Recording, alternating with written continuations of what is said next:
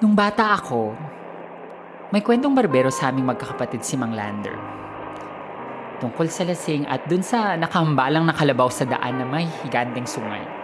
Bibilangin ng kadudwa kung ilan yung nasa bahay. Yung walang kapares, yun. Yun yung susunod na mamamatay.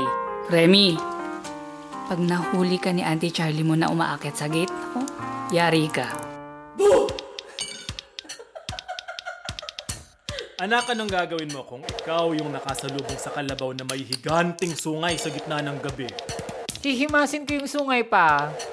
Napakabastos mo talaga. Hoy, anong ginagawa mo dito sa Metal Triste? 2024 na. Buhay ka bang kupal ka? Ate Charlie! Ate Charlie! Hinahabol nila ako! Bilis! Buksan niyo! Patingin ang mga pasamo. Patingin. Ayoko. Patingin. Ayoko eh. Pakita mo yung mga pasamo sa... Ayoko, tay. Patingin yung mga pasamo. Tay, bitawan niyo ako! Hindi ito tungkol sa hiwaga. Tungkol ito sa matatayog na mga bagay. Tungkol ito sa sakit. Joy! Joy! Excuse me. Joy! Joy! Joy! Joy! Joy, anong hinahanap mo? Wala ba kayong nakita? Wala bang iniwan na kahit ano si Alpha? Yung mga anak mo.